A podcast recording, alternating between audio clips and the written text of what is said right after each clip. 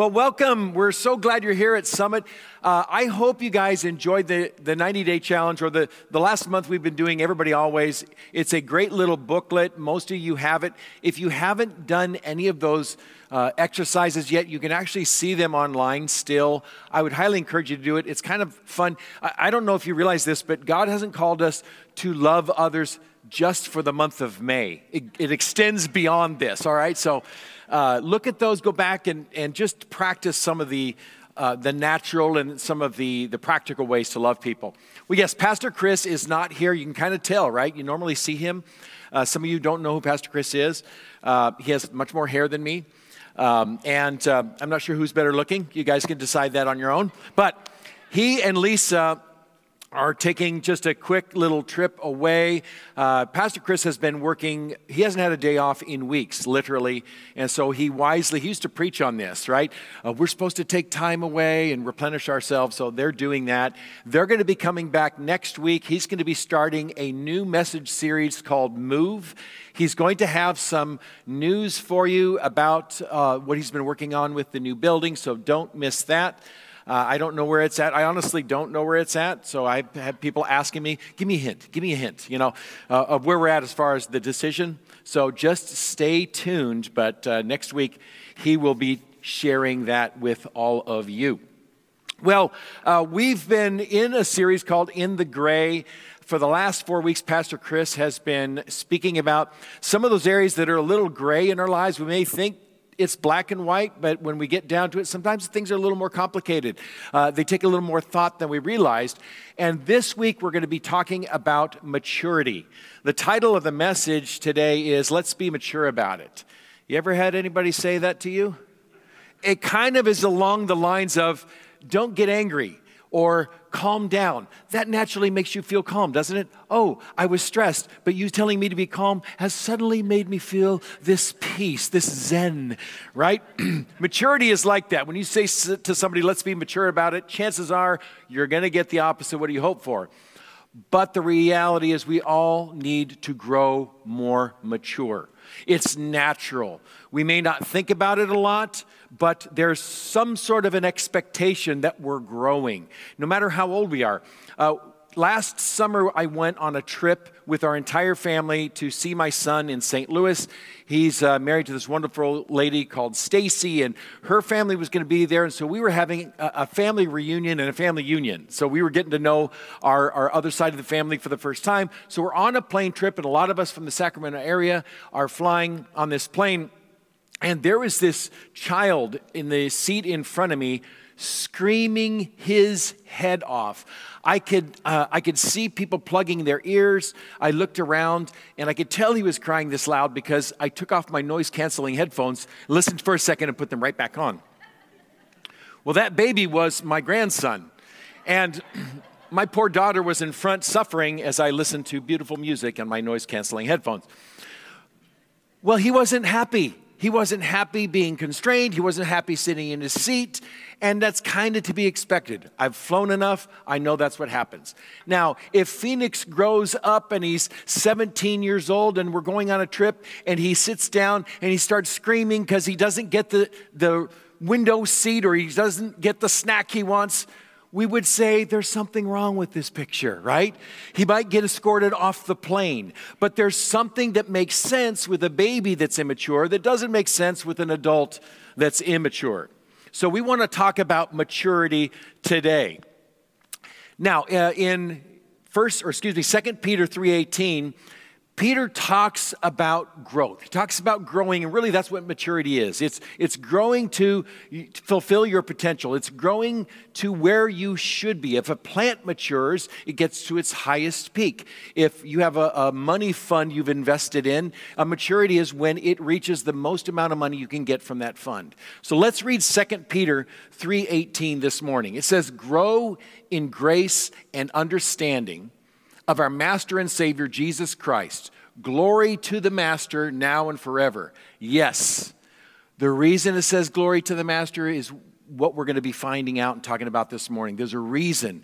And we might think when it says grow in grace and understanding that we're supposed to get more gracious or more grace. We need more grace in our lives or we need more understanding. This word understanding really has to do with relationship. It's when you're in a relationship with somebody, you really know them. So, what Peter is saying here is not we need more grace, we need more understanding. He says, we have grace and understanding, we just need to grow. The grace and the understanding he's talking about is like the soil you would plant a seed in for that seed to grow.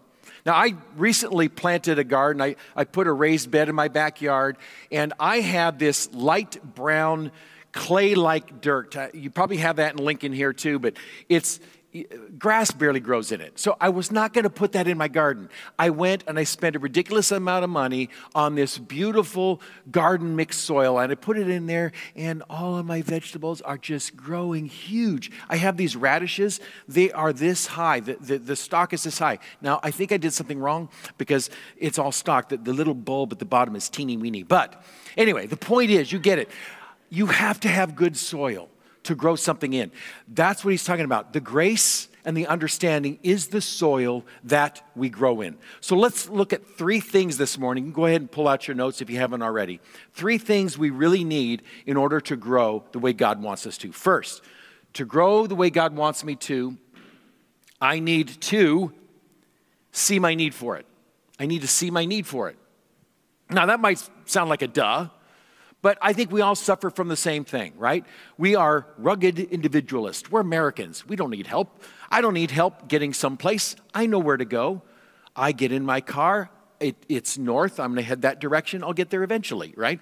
Uh, we don't need directions. Teresa gets so frustrated with me because sometimes we'll go to some place we've never been before, and I'll pull out and I'll start heading that direction, knowing that she's going to start looking up the directions. She goes, Why don't you just plug it in the GPS before you take off? And it's because I know it's north and I'm saving us valuable time, and she doesn't appreciate that. But we also don't need help when it comes to like putting things together, the instructions. Those are sometimes, maybe sometimes we might go to, if we buy something from IKEA, right? We might need some instructions with a little man with a big nose and the Allen wrench. Uh, or what about if we need help with, um, help with lifting? Well, that's a big one. Uh, when I was younger, I would lift things all the time. I don't need help, I got this. I lifted a refrigerator one time and I ended up on my back. And to this day, I still remember I should have gotten help when I was lifting. So we need help. There's this thing called the Dunning Kruger effect. I don't know if you've ever heard of that. It's two guys, two scientists discovered this. The Dunning Kruger effect says this that we tend to have a higher opinion of ourselves. We, we tend to think we're more competent than we are. And it plays out this way in business. If you're in business, they did studies of managers in business, and 85% of managers that were surveyed said they were in the top tier of skilled management. Now, think about that. Of all the managers there are, 85% of them think they're in the very top tier. And chances are that top 15% thought, well, I'm probably average, right? Most people think they're better than they are. It turns out that ignorance is a great confidence builder. And and I don't think we realize sometimes how that plays out in our lives spiritually. We think we know what we need to know spiritually. Uh, I've talked to people in coffee shops, I've talked to people in lines sometimes, and when you ask somebody about God, they will tell their opinion about God. Oh, God's like this, God's like, like that, I don't believe in this, I don't believe in that. And they don't believe that they need any help in understanding. God wants us to understand if we want to grow spiritually, we have to start with the understanding that we don't know what we need to know. We need His help. It says this in Matthew. Matthew uh, was a tax collector. We're going to read about it right here. As Jesus was walking along, he saw a man named Matthew, Matthew sitting at his tax collector's booth. Follow me and be my disciple, Jesus said to him. So Matthew got up and followed him. Now, I know a lot of us don't appreciate the IRS. You know, we're a little frustrated when we have to pay taxes. Taxes in those days were much different. Pastor Chris talked about this a little while back, where uh, we know that tax collectors were uh, the social outcasts, but there was a good reason. They were jerks. they had a booth, and outside the booth, there were often Roman soldiers. And when their brothers and sisters would walk along, they would extract taxes from them. So, as they were on their way to do business, they might have some money, and the tax collector would say, um, you, you owe some taxes. How much do you have? Well, I only have $550 in my account. You owe $500. And they would take $250, $300, they would give it to Rome, and they would keep the rest for themselves. Of course, people were frustrated. If you had a guy sitting at the exit of your cul de sac or the exit of your neighborhood, and you could not go to work until you gave him a check, you would be pretty frustrated. You would also know who he was. You would not want to hang out with him on the weekends, right? This is Matthew. And Matthew knows what people think about him. Matthew knows that he's been ripping people off. He knows that he is broken, he is a mess, he's a bad guy. And he realizes, I need Jesus' help. This crazy thing about Jesus is he didn't go looking for the talented, he didn't go looking for the educated. He went for looking for the people that knew they needed help. And if we're going to grow spiritually, we have to start there. Jesus talks about the kind of mindset that we need in order to grow in Matthew chapter 19 says this. Excuse me, 18, 2 to 4. It says, Jesus called the little child to him and put the child among them. So he brought a kid in front of everyone. He said this I tell you the truth, unless you turn from your sins and become like little children, you will never get into the kingdom of heaven. So anyone who becomes as humble as this little child is the greatest in the kingdom of heaven. So, what's significance, significant about children? They're humble, right? You may not think that, but Jesus is saying children are humble.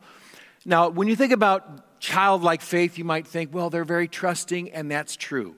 But there's something about children that Jesus understands that we sometimes lose as we grow up. Children never stop understanding their role, they know they're not in charge. Kids know that they can't run things. They may try to run things at your house, but uh, they don't try to do things that are outside, way outside of their ability. Now, my grandson, Phoenix, he, can't say his name yet. He calls himself Finky. Finky. So, um, Finky has a very limited set of things he can do. He's only two. But when he can do something, he will tell you, Finky do, Finky do, right? He, he wants to do something because he knows I have the ability to do that. But there's things that he doesn't ask to do. He doesn't say, Mom, I'll go shopping. You know, I want to get some things I like. Or, Mom, don't worry about it. You get in the back seat, I'll drive today. There's things that Phoenix understands he needs because he's dependent. He understands that there's an authority over him and he can't make it without that authority.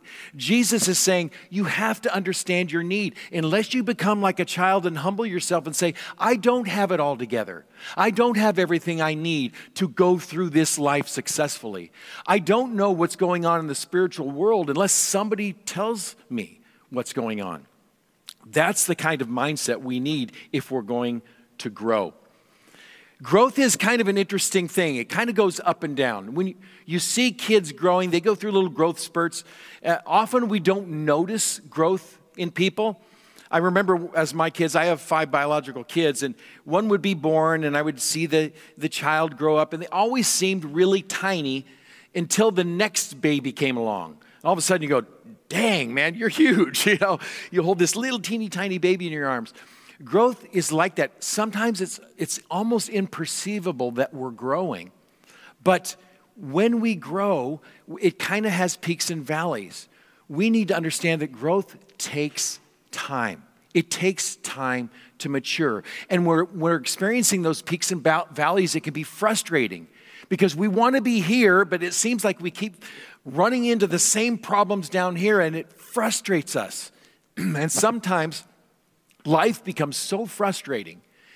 Things happen in our lives that we can't control, and it can devastate us. It can rock us to the core, it can rock our faith. The second thing we need to know if we want to grow the way God wants us to grow is we need to come back after a setback. We need to come back after a setback. I think I don't know, maybe, maybe it's just me, but when I first became a Christian, I was struggling. I kind of came to Christ like Matthew, the tax collector. I, I, knew I didn't have a game. I knew the direction I was going in my life was not going to be fulfilling, was not going to, I, I didn't understand my purpose here on earth. I, I felt so different and so new. But I'll never forget when I started to have difficulties.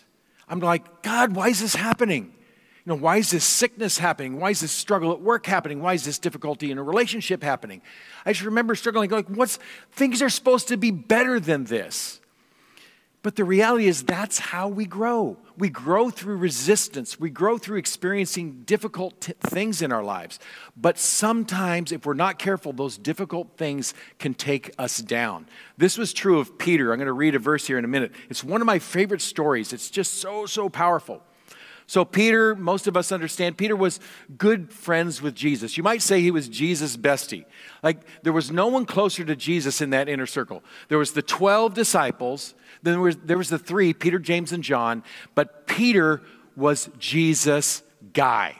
Like Peter was so committed to him. He had left everything. He was following Jesus. He, he went where Jesus went. He was learning from him. And, and he wanted Jesus to understand you can depend on me. I'm with you to the end, no matter what happens.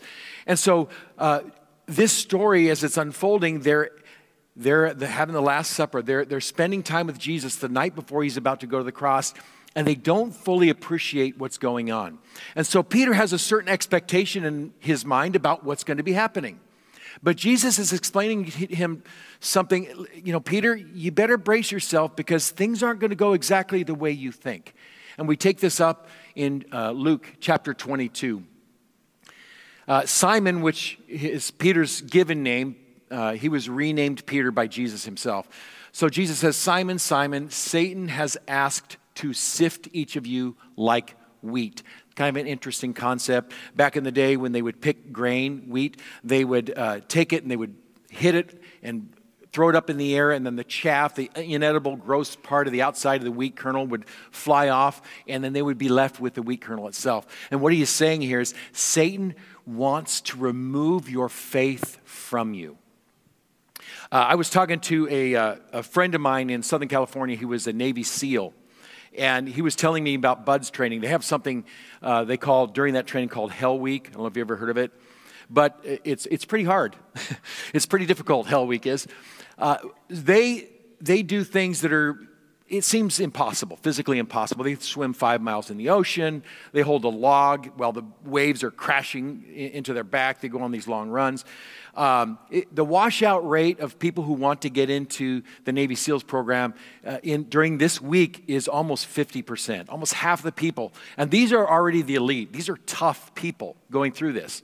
And an instructor one time was sharing about the training and why they make it so hard.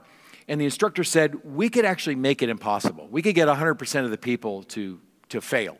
But we don't want to do that. We just want the people to fail who have lost faith in their ability to succeed. So that's what Satan is trying to do here. He's trying to remove Peter's faith from him. Or let's go ahead and continue on. Sorry about that. But I have pleaded in prayer for you. So Jesus is praying for Peter. Simon, I pray for you that your faith should not fail. So when you have repented and turned to me again, strengthen your brothers. So powerful. What Jesus is saying is, Peter, you have no idea what's coming up. It's going to be hard, and you're going to fail me. You are. You're going to run away. And it happens just the way Jesus said. Peter ran off.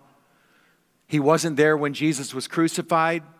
He wasn't there with the other disciples. He went off fishing. We read later uh, in Luke that Jesus, after his resurrection, came to Peter and said, Peter, do you love me? And Peter, do you love me? And Peter finally re engaged and he came back just the way Jesus said. Here's the reality, folks. You think you're in this alone? Jesus is praying for you. Jesus is with you. Jesus sees the difficulty you're going through. He doesn't take it lightly. He wants you to know that it doesn't matter, even though you've walked away, even though you've failed, He's got a future ministry for you. You will return. You're not abandoned, you are not alone. I was talking to uh, a lady at a coffee shop this week. I, was, I go there sometimes. It's easier for me to f- concentrate when I'm doing a message. And I, I happened to be talking to them. I heard them talking about Scripture. And so I said, Hey, sounds like you guys are studying the Bible, and I'm a pastor. Just keep it up. And I was trying to encourage them. She goes, Could you pray for us? So I prayed for them. After we prayed, she began sharing with me a huge failure in her life, her life. And she was, you could tell she was questioning whether or not she could be used by God. I had just been studying this. I, I said, hey, read Luke chapter 22, uh, 31, 32. So she pulled her Bible open. She started reading it. She got halfway through, and tears just started running down her face. I said, Jesus is praying for you. You are not your failure. You are not your weakness. You have a God that sees your future. You have a ministry. Don't give up. Come back from your setbacks. We have got to do that. Finally, to grow the way God wants us to grow, we need to be in a relationship with the one who can truly help us grow. You know, it's one thing to know that we need to grow, it's another thing to be able to come back, but we have to understand what this is really all about. You know, uh, C.S. Lewis has a great book. If you haven't read it, you ought to. It's called Mere Christianity. It's a classic. But in that book, he talks about Christian maturity. And he says a lot of times we get it mixed up because we look at somebody on the outside and we say, oh, they're an immature person. We might look at somebody else and think they're super mature. He gives the example of an alcoholic. There's this alcoholic, and you know he might be smoking, but he's over overcome alcohol. But we look at this scholar who's gone through Bible college, and this scholar's proud, and this this alcoholic is, is has overcome something huge in his life by getting over alcohol we may say, oh, this guy's much more mature. But in God's eyes, maybe this alcoholic overcame something way more difficult past troubles that he experienced in childhood. We have no idea what Christian maturity truly is. We know what God's doing inside of us, but we don't always know how mature we truly are. I think it's important for us to understand that we're not in this alone, as I said before, but it goes beyond that. In Ephesians 2:10 it says this. We are God's masterpiece. We we are God's masterpiece. He has created us anew in Christ Jesus so we can do the good things he planned for us long ago. We're his masterpiece. Think about that for a minute. We think we're in this alone. We think we have all this to do. Sometimes we know God's there, but we not, may not realize just how invested He is. And masterpieces take time. Masterpieces aren't quick. I mean, God doesn't do like throw paint at a canvas in five seconds he has a masterpiece. No, he carefully crafts his masterpiece. I was reading about Michelangelo this week. He painted the Sistine Chapel. You guys are probably all aware of that. It's one of the greatest artworks in history. And uh, as he was planning this, he thought about the, the storyline he was going to paint. He thought about the figures he was going to paint and the background, everything that he had to do, the colors. He had to think about the structure, the scaffolding he would put up. They were going to hold services while he was painting. And for the next four and a half years, he painted that thing. He, they said that there was times he had to go straight up, look straight up and paint. And because of the, the different positions he had to put himself in, he actually had permanent eyesight damage. he poured his blood, sweat, and tears, his life into this masterpiece. And there isn't anybody who is more invested in your success than God. You are his masterpiece. He doesn't want you where you are. He wants to take you to where He's designed you to be. He's got some, so much more in store for us than we can even imagine. And sometimes we just don't get it, but we need to understand He's invested in us. He cares about what's going to happen to us. We have a new identity. Our identity isn't a role we play. We're not just a dad. We're not just a business person. We're not just a mom. We're not just a friend. Sometimes I think we may, not, we may say, well, that's not my identity. But if we're a business person, we're making all kinds of sacrifices. We sacrifice, sacrifice our family, we sacrifice all kinds of time, we even sacrifice maybe our own morals. We may not realize it, but that's our identity. Or if our identity is in being a mom, and, and how our kid turns out, we, everything rises and falls on that. And if our child doesn't turn out right, we feel like a failure. If our, t- our uh, child turns out great, all of a sudden we're very proud. Our identity isn't in the roles we play. We are children of the Most High God. God gives us an opportunity to come into His family through faith. And when we exercise that faith, we're children of the Most High, the King of Kings and the Lord of Lords. There's nothing better than to be in that family. You know, it's interesting. Paul in the book of Romans says that we're adopted into the family. We're adopted so that we can cry, Abba, Father, like daddy. We have a very familiar relationship, and it's interesting he was writing adoption to the Romans because here's the Romans' perspective on adoption. If you were born into a Roman family, a natural born child, you could be uh, disowned. Your mom and dad could disown you. Teenagers, be careful. No, right? Your mom and dad, could, if something they didn't like about you, they could disown you because they kind of considered a baby being born, they didn't really choose the baby. The baby just happened somehow, miraculously, right? But if you were adopted, you were called a chosen child. And legally, you could not disown an adopted child. Think about that. That's the language God's using for you. You are adopted. Your place is secure. There's nothing that you can that can separate you from him. Here's Paul's mindset on the way he used to live, maturity wise, and the way he lives now. Let's finish with this scripture. Galatians 2 19 to 21 says this. What actually took place is this. He's talking about his history. I tried keeping rules and working my head off to please God, and it didn't work. So I quit being a lawman so that I could be God's man. Christ's life showed me how and enabled me to do it. Everything he wanted to be, he couldn't do on his own but Christ enabled to. I identified myself completely with him. Indeed, I have been crucified with Christ. My ego is no longer central. My way, what I want to do, what I think's best, that's not central. It is no longer important that I appear righteous before you or have your good opinion, and I am no longer driven to impress God. Christ lives in me. The life you see in me living is not mine but it is lived by faith in the Son of God who loved me and gave himself for me. I am not going back on that. Is it not clear to you that to go back to that old rule keeping, peer pleasing religion would be an abandonment of everything personal and free in my relationship with God? I refuse to do that, to repudiate God's grace.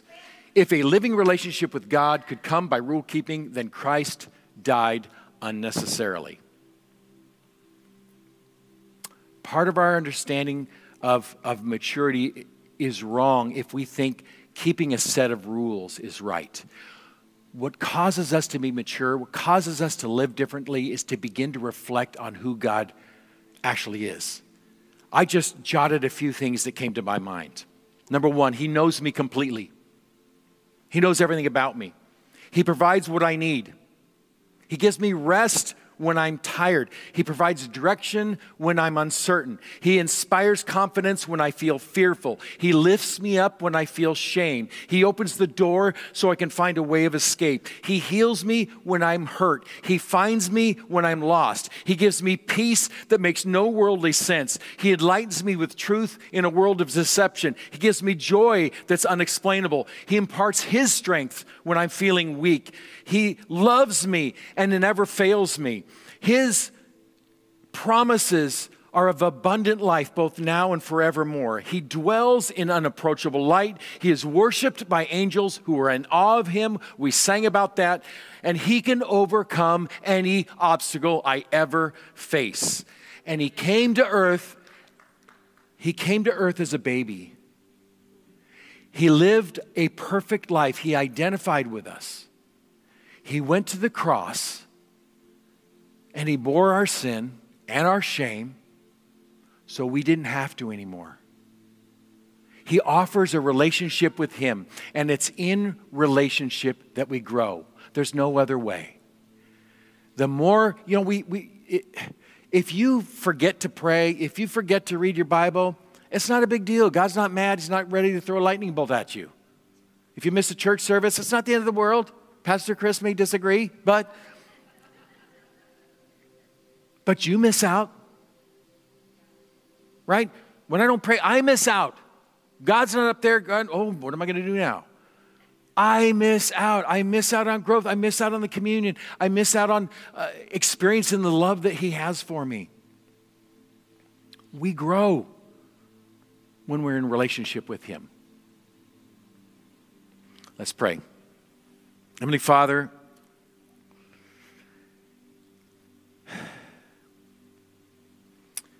I can't imagine what life would be like trying to strive on my own. And I know there's people in, the, in this room right now that maybe are striving, maybe in the middle of a trial, a difficulty, and like Peter, they never thought they would fail, but they just feel like a failure right now.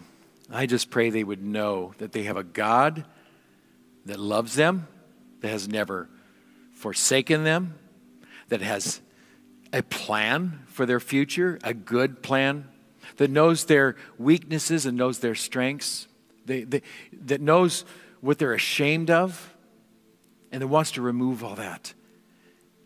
And let them experience peace and let them experience joy of being in relationship with the God that created them God that created them for purpose and to experience the kind of joy that they were designed for. And so I just pray this morning as we leave today that we wouldn't be tempted to judge other people, other masterpieces, Lord, that you're working on. That just says something about you if we criticize others. Help us to focus on our lives and our relationship with you, that we might grow in grace and understanding of our Lord and Savior, Jesus Christ. And I just pray if there's someone here this morning that does not yet know you, that they might take this moment, they're just feeling a tug in their heart, they might just take this moment to pray and let you into their life. Let's pray together as if we're all doing this for the first time. Father, thank you for sending Jesus to die for me. Thank you for offering this wonderful relationship. Help me to live my life with you. Help me remember you in my trials. And help me to give you credit in my triumphs. Just be with me the rest of my life. And if you pray that prayer and this is the first time you prayed and you meant it, then you are adopted into the kingdom of God right now. Yes, come we pray. I want to pray for I want to pray for everybody else and then we'll close. Father God, we thank you that we can come to your word, we can be encouraged by it, and we thank you, Lord, that you're not done with any of us. That wherever we are in our growth, if we've just gone through a failure or if we're just flying high, wherever it is, we, we thank you, Lord, and we just pray you continue to use us. Help us to do those good things that you prepared in advance for us to do. In Jesus' precious name, amen.